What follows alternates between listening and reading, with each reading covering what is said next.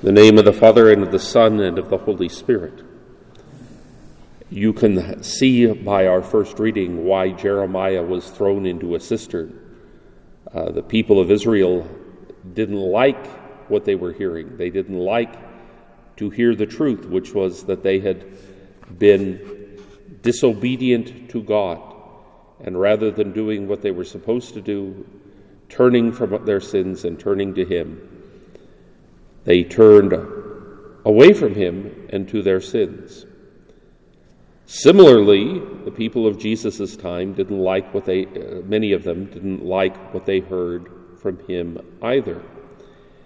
And so, our Lord, when he did one of the principal acts of his ministry, one of the principal ways which he demonstrated who he was and that the kingdom of God was in their midst, namely exorcism. You know, it's not just for movies.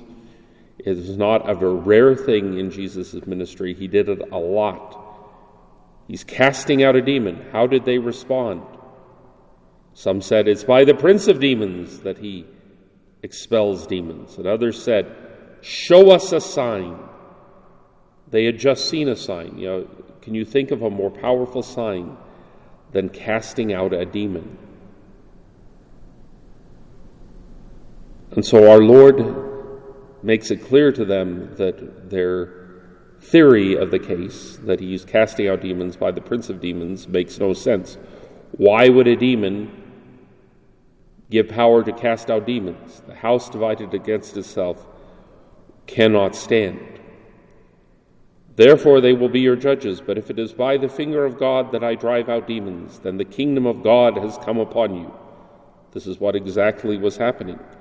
Our Lord is, in fact, the stronger man, the one who comes and despoils the demons of their possessions.